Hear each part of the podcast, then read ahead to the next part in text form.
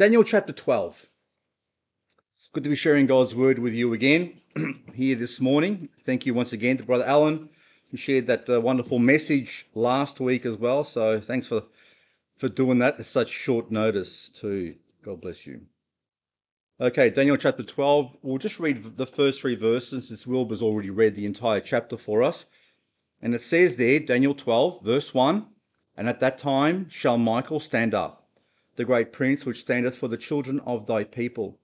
And there shall be a time of trouble, such as never was since there was a nation, even to that same time. And at that time thy people shall be delivered, every one that shall be found written in the book. And many of them that sleep in the dust of the earth shall awake, some to everlasting life, and some to shame and everlasting contempt. And they that be wise shall shine as the brightness of the firmament and they that turn many to righteousness as the stars for ever and ever. Let's go to the Lord in prayer and we'll commit this time to Him. Father, we thank you once again for your word. We just thank you that you've preserved it perfectly for us and that we can trust every word within it. We thank you that it leads us to faith, that it strengthens our faith, that it is the thing that nourishes our soul. And we pray this morning that we would continue to be nourished through this word. I pray that you would use me to that effect, that I might share this truth with my brethren here Lord, that you would bless us with your Spirit, who is our teacher, and Lord, that we might understand these things, and not just understand them, but to live them. So we ask for your blessing upon us now. We thank you for all things. In Jesus' name I pray. Amen. Okay, so we've come to the final sermon of Daniel, the book of Daniel, and uh, thank you for um, staying with us all this time. This is our 25th sermon on this particular topic. And I pray it's been a blessing to you as it has been a blessing to me. With all, I get the added benefit of having to do all the study before, so I get a whole lot of information. And just it blesses me while I actually do that. So I pray that um, it's been a blessing to you over this essentially a six month period we've been looking at this. And what a book it is, and what a book it's been. I mean, consider all that it has contained and all it contains and what we've heard over these past six months. I mean, it contains an enormous amount of history a history of the world. I mean, with all the major um, civilizations and empires the world has seen, it foretold right from the beginning. We've seen the the God's people, the Jews specifically, as they were taken captive in the beginning of that captivity in Babylon, and we've seen it through the lives of these faithful ones, uh, like Daniel, who had to endure living under these oppressive um, governments but all the while staying faithful. We've seen miracles occur where God has rescued them from the mouths of lions, from uh, excuse me, from uh, from fiery furnaces, and from many other uh, things that could have taken them. God has shown His hand in the middle of all those things. We've seen prophecy this book is filled with prophecy. It was written hundreds of years before most of the thing, people that we understand. You know, people like Alexander the Great it foretold hundreds of years before his birth and what he would do and how his empire would come about and, and what would happen to it. And we've seen it now actually prophesies all the way to the end of the actual world when this time that we speak about and we often refer to it as the tribute the great tribulation the last seven years and the great last three and a half years where god then recommences his program with his people where his people of years he's been able to go into heaven and come back from heaven and and uh, by the looks of it his angels as well. And all of a sudden they're locked into the earth. They've got nowhere else to go. And you know what the problem is? They know their judgment's coming because they've been confined to one place and that's where they're going to be judged. And look at verse 12 of Revelation chapter 12. It says, Therefore rejoice, ye heavens, and ye that dwell in them. Woe to the inhabitants of the earth and of the sea, for the devil is come down unto you, having great wrath, because he knoweth that he hath but a short time. And when the dragon saw that he was cast out unto the earth, he persecuted the woman which brought forth the man child. Okay, without getting into all the details, the devil will be like almost like a caged animal. He knows that his time's going to be short. And what's he going to try and do? Well, he's going to try, he's angry, he's upset. And so he knows that there are still promises that God has made to his people that haven't been fully fulfilled yet. So what do you do when you're locked up like that? you're going to try and knock them all off. Because if he can destroy all of God's people, he can nullify the promises of God to his people.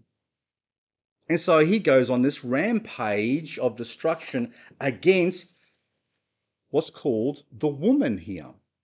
And the reason that this, uh, this person is called the woman is because she gave birth to a son. And this son, the man child is called here, is Jesus Christ. You see, God prepared his people and called his people so that they would not only be the vehicle through which we received the word of God, they would be the vehicle through which his son would be born into the world. And so the devil hates them. The devil hates them because the devil wants them destroyed and he has tried many times to do it, but he still hasn't done it yet. But he's trying to, in these last few days, in these last few moments of his, let's say, semi freedom, he's going to try and bring down as many as he can during that time. You know what's interesting about the fact that angels have names and they've got different jobs to do? It means they have personalities. They're each individuals. So when God made us, he made us individuals, and we don't have any problem with that because I know who I am, you know who you are. We, we, each of us have names. Each of us have, you know, bodies. We can do things. We can, we have a brain to think with, and we can make choices in our lives. And the experiences we go through and the things that we do make us individuals, because there's no two people alike. But have you ever thought about about that about angels? That angels each have a name. They're not numbers. You know, God doesn't name them 556 and 595 and, you know, 2000. They each of them have a name. And that's the way God is, by the looks of it. The way God loves, has made his creation, is for them to be individuals. You see, God, God is such such a, a, a being that he's actually he has his own personality and he wants each one of his creations to have their own personality. God is so important about God loves that so much, he even names the stars. And there are plenty of those too. So God loves names. Names are very important to God. And the beautiful thing about God is that we have a God who we know by name, who has revealed his personality to us, and he knows our name. And that's the beautiful thing about God, that he knows your name. He knew your name before you were even born and he took an interest in you before you were born. And he loves you and he cares for you and he knows that you're an individual. And that's the way he treats us as individuals. Let's continue. So, Michael, Daniel chapter 12, verse 1. So, Michael's going to stand up. He's going to rescue God's people from these last three and a half years of the devil's um, uh, persecution and tribulation. There's going to be a time of trouble such as never has been in the world ever before. And God's going to rescue all those who put their faith in Christ. And then it says, And many of them that sleep in the dust of the earth shall awake, some to everlasting life, and some to shame and everlasting contempt. And they that be wise shall shine as the brightness of the firmament, and they that turn many to righteousness as the stars for ever and ever. So God's going to rescue his people. And it says there's going to be a resurrection. And it says that some are going to be resurrected to eternal life and some are going to be resurrected to eternal damnation. And it says there's going to be those who are wise, who are going to shine as the firmament, and those who turn people to righteousness will shine like the stars forever and ever and all those who are found in the book of life are going to be the ones who shine forever and ever. Look at Revelation 14 with me for a moment. Revelation 14, verse 14. At this time, there's going to be a resurrection of the people of God at the end of the tribulation period. God's going to resurrect his people. God's going to give them new bodies. Just as we've received new bodies, God is going to then resurrect his own people at this time too. Revelation 14 14. Now we're look we're looking at this particular passage, and it's actually coming towards the end of the book of Revelation. And it says, And I looked, and behold, a white cloud, and upon the cloud one that sat like unto the Son of Man, having on his head a golden crown, and in his hand a sharp sickle. And another angel came out of the temple, crying with a loud voice to him that sat on the cloud, Thrust in thy sickle and reap, for the time is come for thee to reap, for the harvest of the earth is ripe. And he that sat on the cloud thrust his sickle in on sorry on the earth, and the earth was reaped. And then we find, if you read further, we find there's another angel that's sort of called upon, and he reaps the children of the wrath of God's condemnation and damnation. So there's like a dual aspect happening here. There's like a, there's a taking away or a capturing of the people that are faithful in this particular passage, and then the very next few verses there's then the judgment. And this is what we see in the rapture as well. We see God rescues his people first, and then there's judgment. And this is what we find with the people of God just before the final judgments of God, which are called the, the vials. Okay? And then the return of Christ, which is then the final judgment of God upon the earth. God's people, the Jews specifically, are going to be resurrected at this time and given new bodies, just as we've been given new bodies. Look at Ezekiel chapter 37, verse 11 with me. Ezekiel chapter 37, verse 11 to 14. Because God makes a promise to his people. He knows they're going to be scattered, he knows they're going to be persecuted, and they're going to wonder whether they're going to survive this whole thing. And he makes them a promise in Ezekiel 37, verse 11.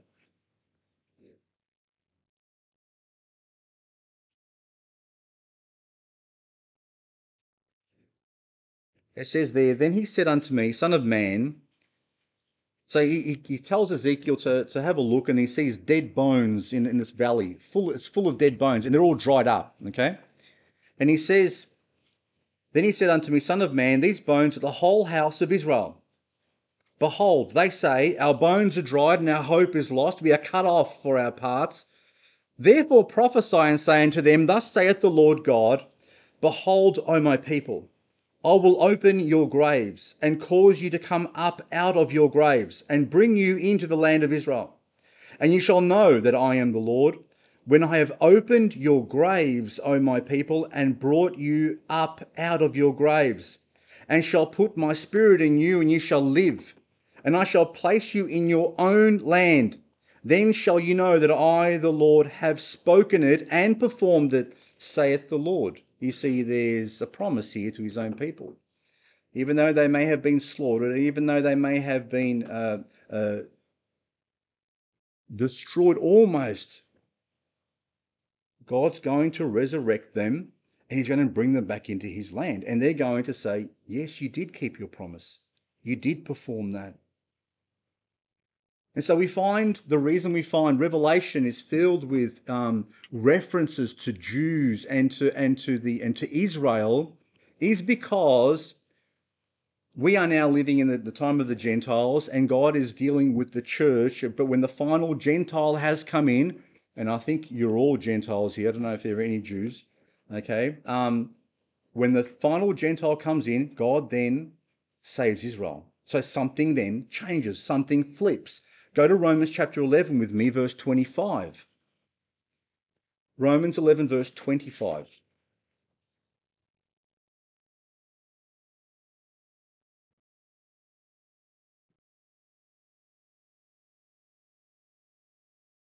Now, the Apostle Paul is describing to the Romans um, the order of things, essentially. Okay, and you can do you can do a whole lot more reading in this particular passage uh, in this chapter of Romans because it explains a whole lot. But in verse 25 to 27 of Romans 11, it says, "For I would not, brethren, that ye should be ignorant of this mystery, lest ye should be wise in your own conceits, lest you become big-headed." Okay, because look at us, we believed in Jesus, but the but the Jews don't. Okay, that blindness in part is happened to Israel until the fullness of the Gentiles be come in. That's the mystery he's talking about. that, that Israel is experiencing a blindness until the fullness of the very last Gentile come in. Verse 26 says, And so all Israel shall be saved, as is written, There shall come out of Zion the deliverer, and shall turn away ungodliness from Jacob.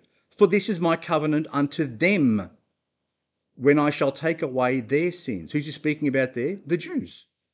Their sins. Now he's speaking to his brethren here, but he's saying, don't be foolish, don't be big headed, don't be proud and arrogant because the Jews have rejected their Savior. Now, like, you know, we've now got all the blessings and they've been they've been rejected by God. He says, Don't be big headed. Don't be wise in your own conceits. He says, because they've gone through a period now of blindness until the fullness of the Gentiles has come in. And then God's going to save his people completely. And that's why Daniel 12:2 says, And many of them that sleep in the dust of the earth shall awake, some to everlasting life, and some to shame and everlasting contempt. And all, all going to be saved, but all believing Israel will be saved. And they that will be wise shall shine as the brightness of the firmament, and they that turn many to righteousness as the stars forever and ever. Wondered, did the Old Testament teach about the resurrection from the dead? You know, we know the resurrection of the dead because Jesus rose from the grave on the third day, right? So we know that as part of our thing. And so that gives us hope. But was the resurrection of the dead taught in the Old Testament? Did the Old Testament saints understand about the resurrection of the body? You might wonder whether that's true or not. Because there are some who only believe in some sort of a spiritual thing. You know what I mean? Like, you know, you die and then you go to heaven and we exist then forever and ever as some sort of spirit beings, right? Most religions in the world have that type of thing. So most religions in the world believe that we have a spiritual aspect to us which continues on after we physically die, but most of them don't believe in a physical resurrection. They have like a spiritual, you know, once you die, you're disconnected from your physical body and your spirit then goes and does something else. Okay? But what does the Old Testament say about that? Does it teach that we just exist as spirit beings after we die? We'll turn to Job chapter 19. I'm going to give you a few examples of that because I'm going to show you that the resurrection from the dead is a very, very Christian thing that's unique to this God of the Bible. He's going to resurrect our physical bodies, which is very distinct from almost every other religion out there, which doesn't believe it. But look at what Job believes. Job 19:25. And he says there, Job says, For I know that my Redeemer liveth, and that he shall stand at the latter day upon the earth. Who's Job's deliverer? Who's Job's, Job's Redeemer? That's the Savior, Jesus Christ. He was hoping and waiting for that Savior. Remember, God promised it. God promised it to Adam and Eve. He's promised a Redeemer from the, from the garden. And so Job knows there's a Redeemer coming. And he says, I know my Redeemer liveth, and that he shall that he, my Redeemer, shall stand at the latter day upon the earth. And though after my skin worms destroy this body, Yet in my flesh shall I see God, whom I shall see for myself, and mine eyes shall behold, and not another, though my reins be consumed within me. What was, what was Job's hope? That even though he may was was going to be dead and buried and the, eaten by worms, he said, you know, there's going to come a day when I'm going to get to see my Savior face to face, and I'm going to see him in my flesh, with mine own eyes, and I'm going to stand on my two feet again. That's what the Old Testament teaches. And that's why Daniel 12, uh, 12 2 says, And many of them that sleep in the dust of the earth shall awake. 1 Samuel 2 6 says, The Lord killeth and maketh alive. He bringeth down to the grave and bringeth up. Psalm 17:15 says, "As for me, I will behold thy face in righteousness. I shall be satisfied when I awake with thy likeness."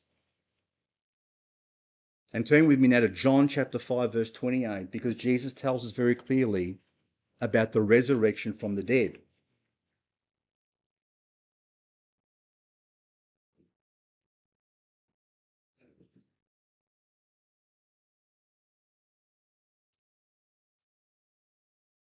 John 5:28. So Jesus tells those who are listening to him, he says, "Marvel not at this, for the hour is coming in the which all that are in the graves shall hear his voice, and shall come forth, they that, they that have done good unto the resurrection of life, and they that have done evil unto the resurrection of damnation." You see, there's a resurrection for everyone. Everyone gets resurrected, good and bad. Everyone gets a new body. The question is where that body is then going to go. And Jesus says that he is going to literally call people up out of the grave. So, what a glorious hope we have that we are not going to be disembodied spirits for the rest of eternity. You see, God made us the way we are. He made us to have a body, a soul, and a spirit. He made us different to the angels. And when we die, and the Bible says, and this is the beautiful thing about being a, a, believer, the Bible says to be absent from the body, so when I'm disconnected from my body, is to be present with the Lord. And that's a beautiful thing, right? Just immediately when we pass away, if this body dies, we immediately go to be with the Lord. That's in heaven, right? That's where He is. But that's not our, our final place. That's not our final state. God is going to give us new bodies because we weren't created angels, we were created people. And people are meant to have bodies. We were not we were not created to be disembodied spirits or souls. And Philippians chapter 3 verse 20 confirms this again for us. If you want to turn to Philippians chapter 20, sorry, verse chapter 3 verse 20 and 21, the difference is now that the bodies that God's going to give us are not like these. They're going to be very, very different bodies. In fact, it's impossible for us to even imagine what they're going to be like. Because this body that I have is susceptible to COVID. It gets sick. I get sore knees. I get headaches. I get a sore back. I can, all different things can go wrong with people because we live in a fallen world, the Bible says. But somehow God's going to give us bodies, new ones, that are not susceptible to all this stuff that we experience now. And it's hard for me to even imagine that. But it says in Philippians 3:20 it says for our conversation is in heaven. Our life really is in heaven. Now, it's not on the earth, it's in heaven. From whence also we look for the savior, the Lord Jesus Christ. That's where he's coming from. And look at the verse 21, who shall change our vile body. What do they think about their bodies? Paul didn't think very much of his body. I mean, Paul's body, if you think about Paul's body, that he'd been whipped and stoned and everything, Paul would have had a few pains. All right? If you've ever been whipped, none of you have been whipped, none of us have ever been stoned, but when you go through that type of, when your body experiences that type of trauma, it doesn't recover fully. The scars would continue to weep. The, the broken bones and all the, the damage he took would continue to cause pain for him. And so he says, Who shall change our vile body, that it may be fashioned like unto his glorious body, according to the working whereby he is able even to subdue all things unto himself. So the idea that God is going to change this body to something that's going to be like his body, for me, is outside of my uh, comprehension. I can't understand it. I can't I can't quite get my head around that whole thing. That we would somehow be radically different from how we are now and that my normal mind can perceive is seems to be a far-fetched concept. I can't imagine a body that doesn't die. I can't imagine a body that doesn't get sick. I can't imagine a body that doesn't have that has a full head of hair. I can sort of imagine it because it wasn't that long ago. Let me just think about it for a moment.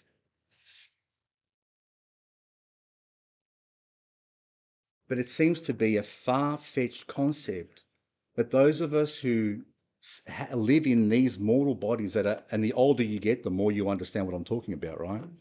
Um, can some one, one day be lying in a grave and decaying and rotting in a in a, uh, a coffin, and that somehow God's going to call me and then give me a whole new body, And that body's going to be like Jesus' body. You know how when Jesus rose from the grave, the Bible says that all of a sudden magically appeared. One minute he's there, the next minute he's not, walking through walls, doing whatever.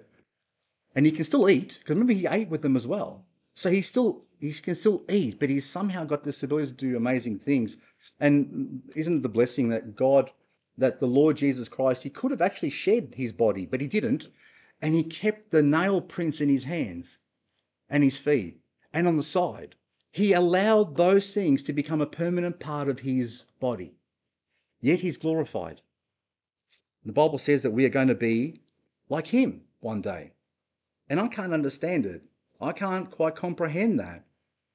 But I trust God with that. That's all I have to do.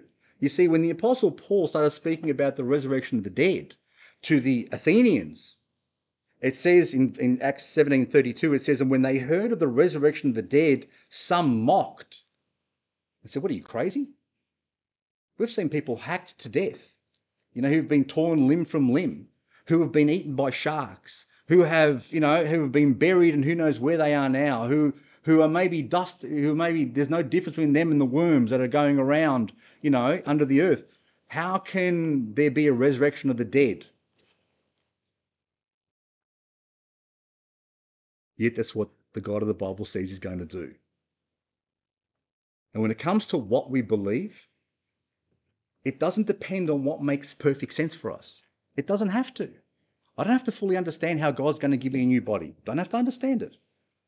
It doesn't have to make doesn't have to make perfect sense to me because this mind can't even comprehend half the stuff that God's done for me. I can't fully comprehend how he allowed his son to pay for my sins. I can't fully comprehend how he rose again from the third day. I can't comprehend how the, the blood that he shed has fully covered me and, and cleansed me of all my sin and, and, and caused me to be forgiven and justified before God. How do I understand that? I simply believe it by faith because he said he did it.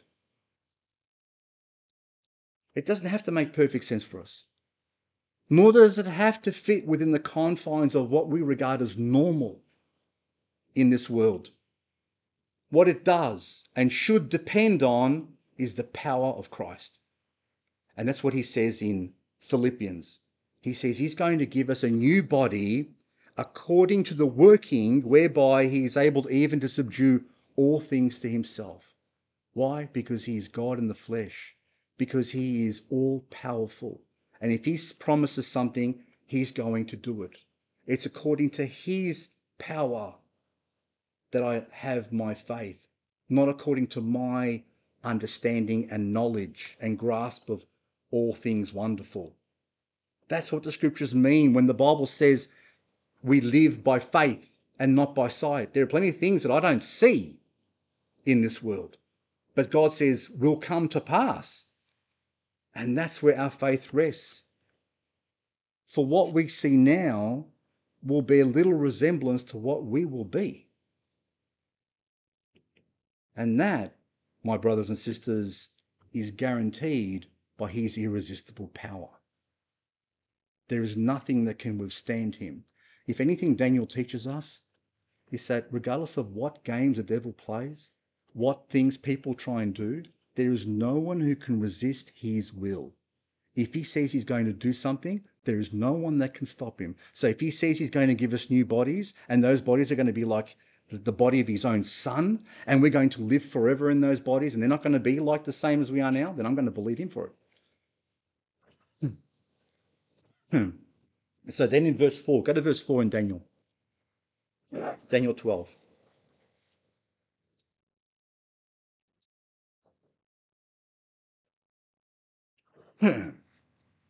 so now he tells Daniel, But thou, O Daniel, shut up the words and seal the book, even to the time of the end. Many shall run to and fro, and knowledge shall be increased. The revelations of, that Daniel had received from the Lord through the many years of his life had now come to an end. Daniel was over 80 years of age, and from the time that he was about 13 when he was taken captive into Babylon, he remained faithful to God.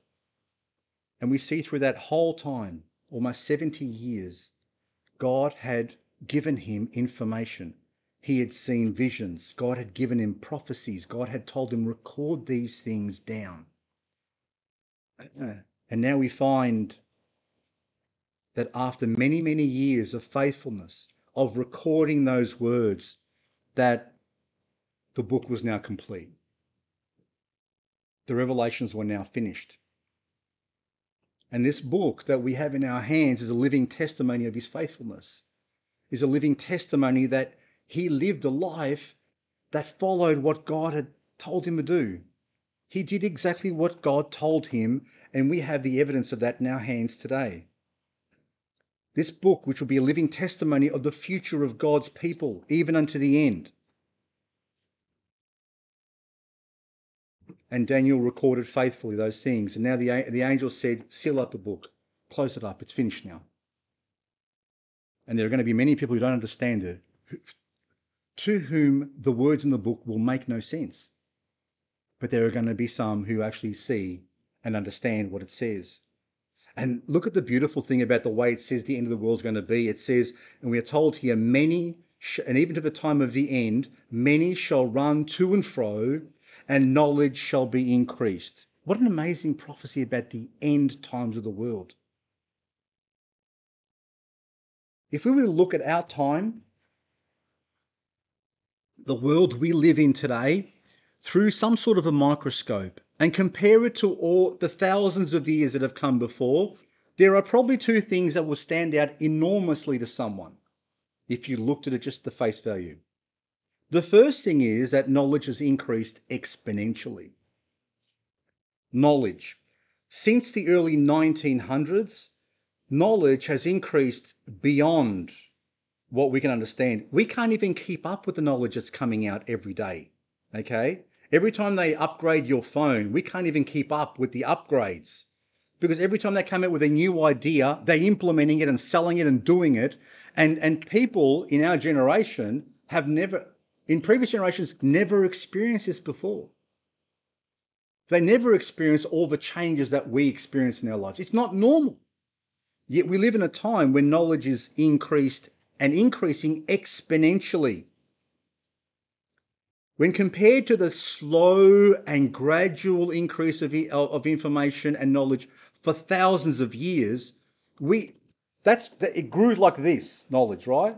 Literally like that, very very slow. You know what our knowledge is growing like now? Like this.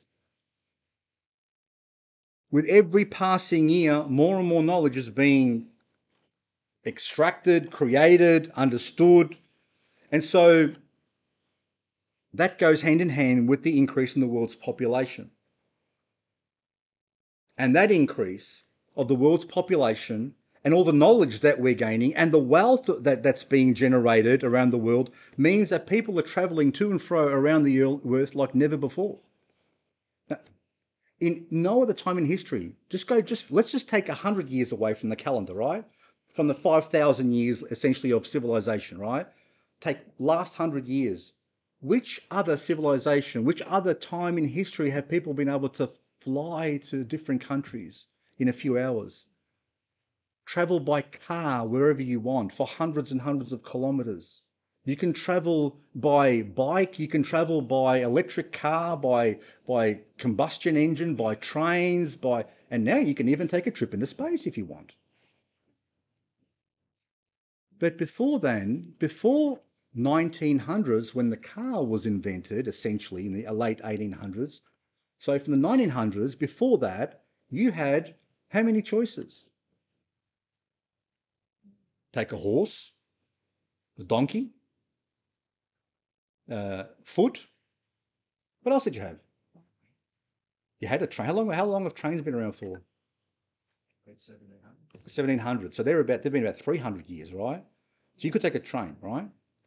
But the amount of people traveling were minuscule compared to what happens now. I mean, people today, you think this is normal for us, right? So we think of, oh, holiday time, where are we going to go?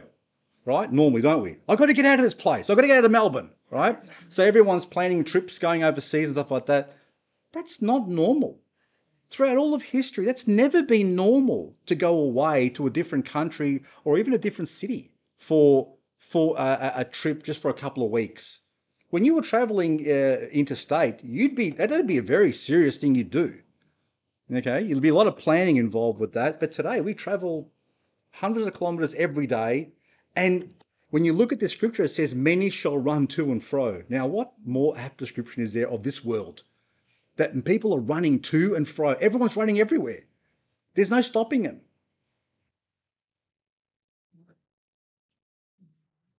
And so these, these scriptures are so, are so beautifully written and concise that they tell us about what the time of the end is going to be.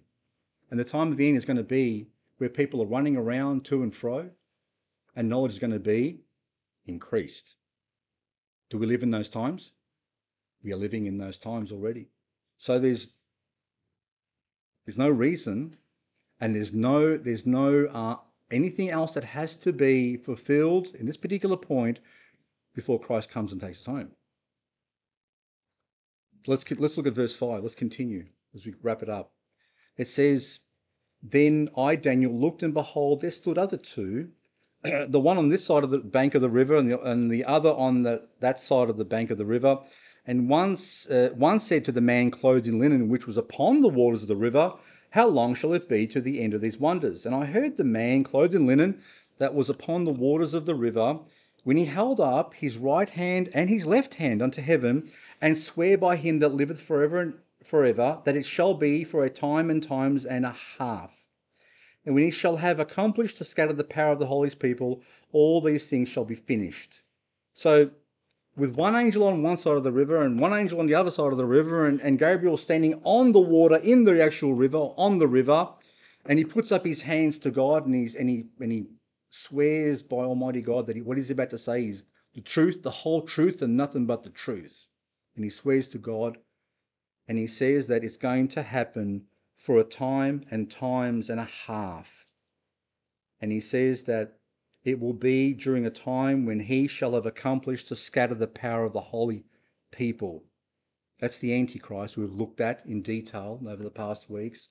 When he's going to come and try and destroy the people of God and all those who are believers in Christ on top of the Jews themselves. And Daniel says, I don't quite understand. What do you mean a time and times and a half?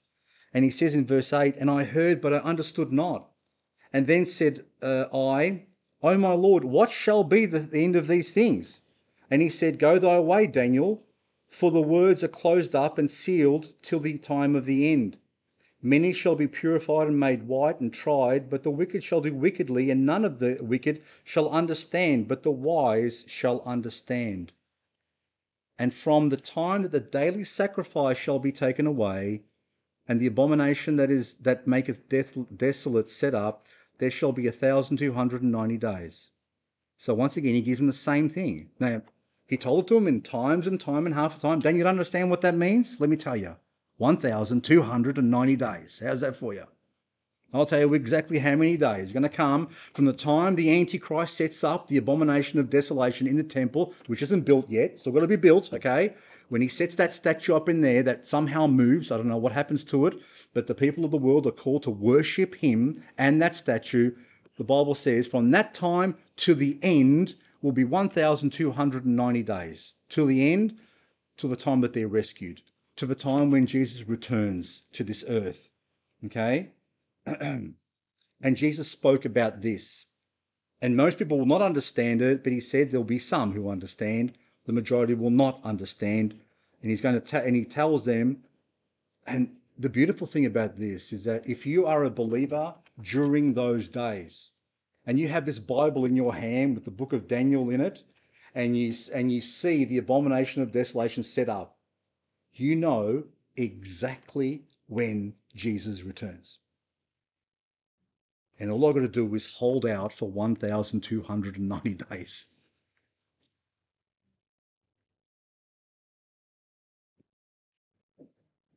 Jesus himself said, When ye therefore shall see the abomination of desolation spoken of by Daniel the prophet stand in the holy place, whoso readeth, let, it, let him understand. You know who's going to understand?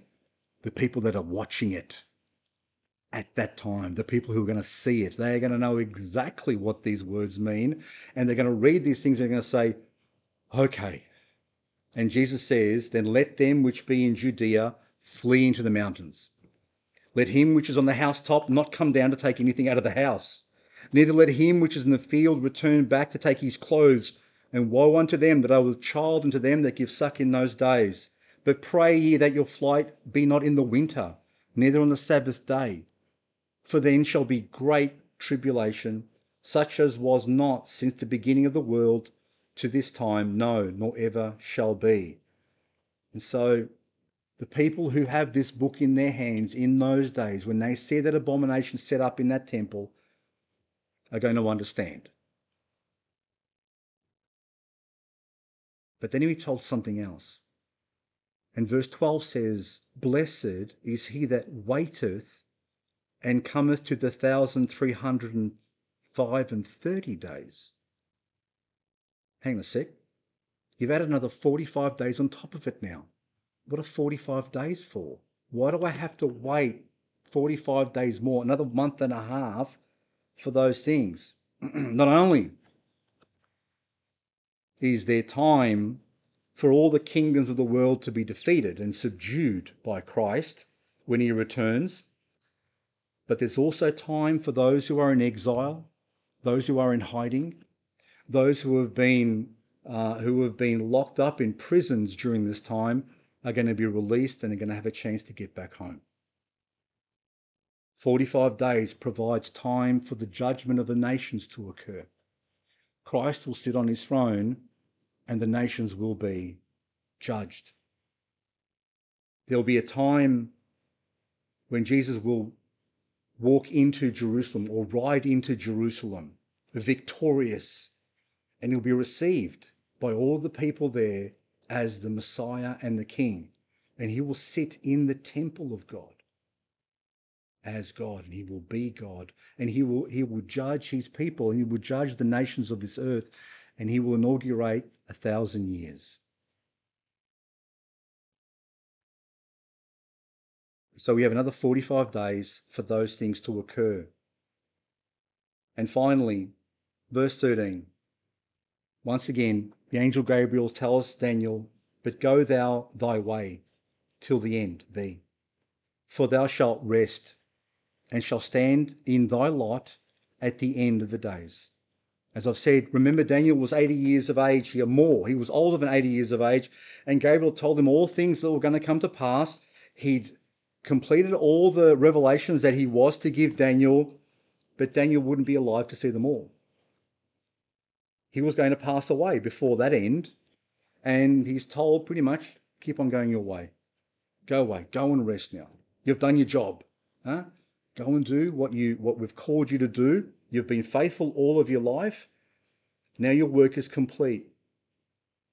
You've recorded the words, seal the book, close it up, and continue on your way until this book is complete and the revelations that it contains are fulfilled. You're going to rest from your labours, but you're also going to rest in the earth, which means that Daniel was going to die before these things came to pass.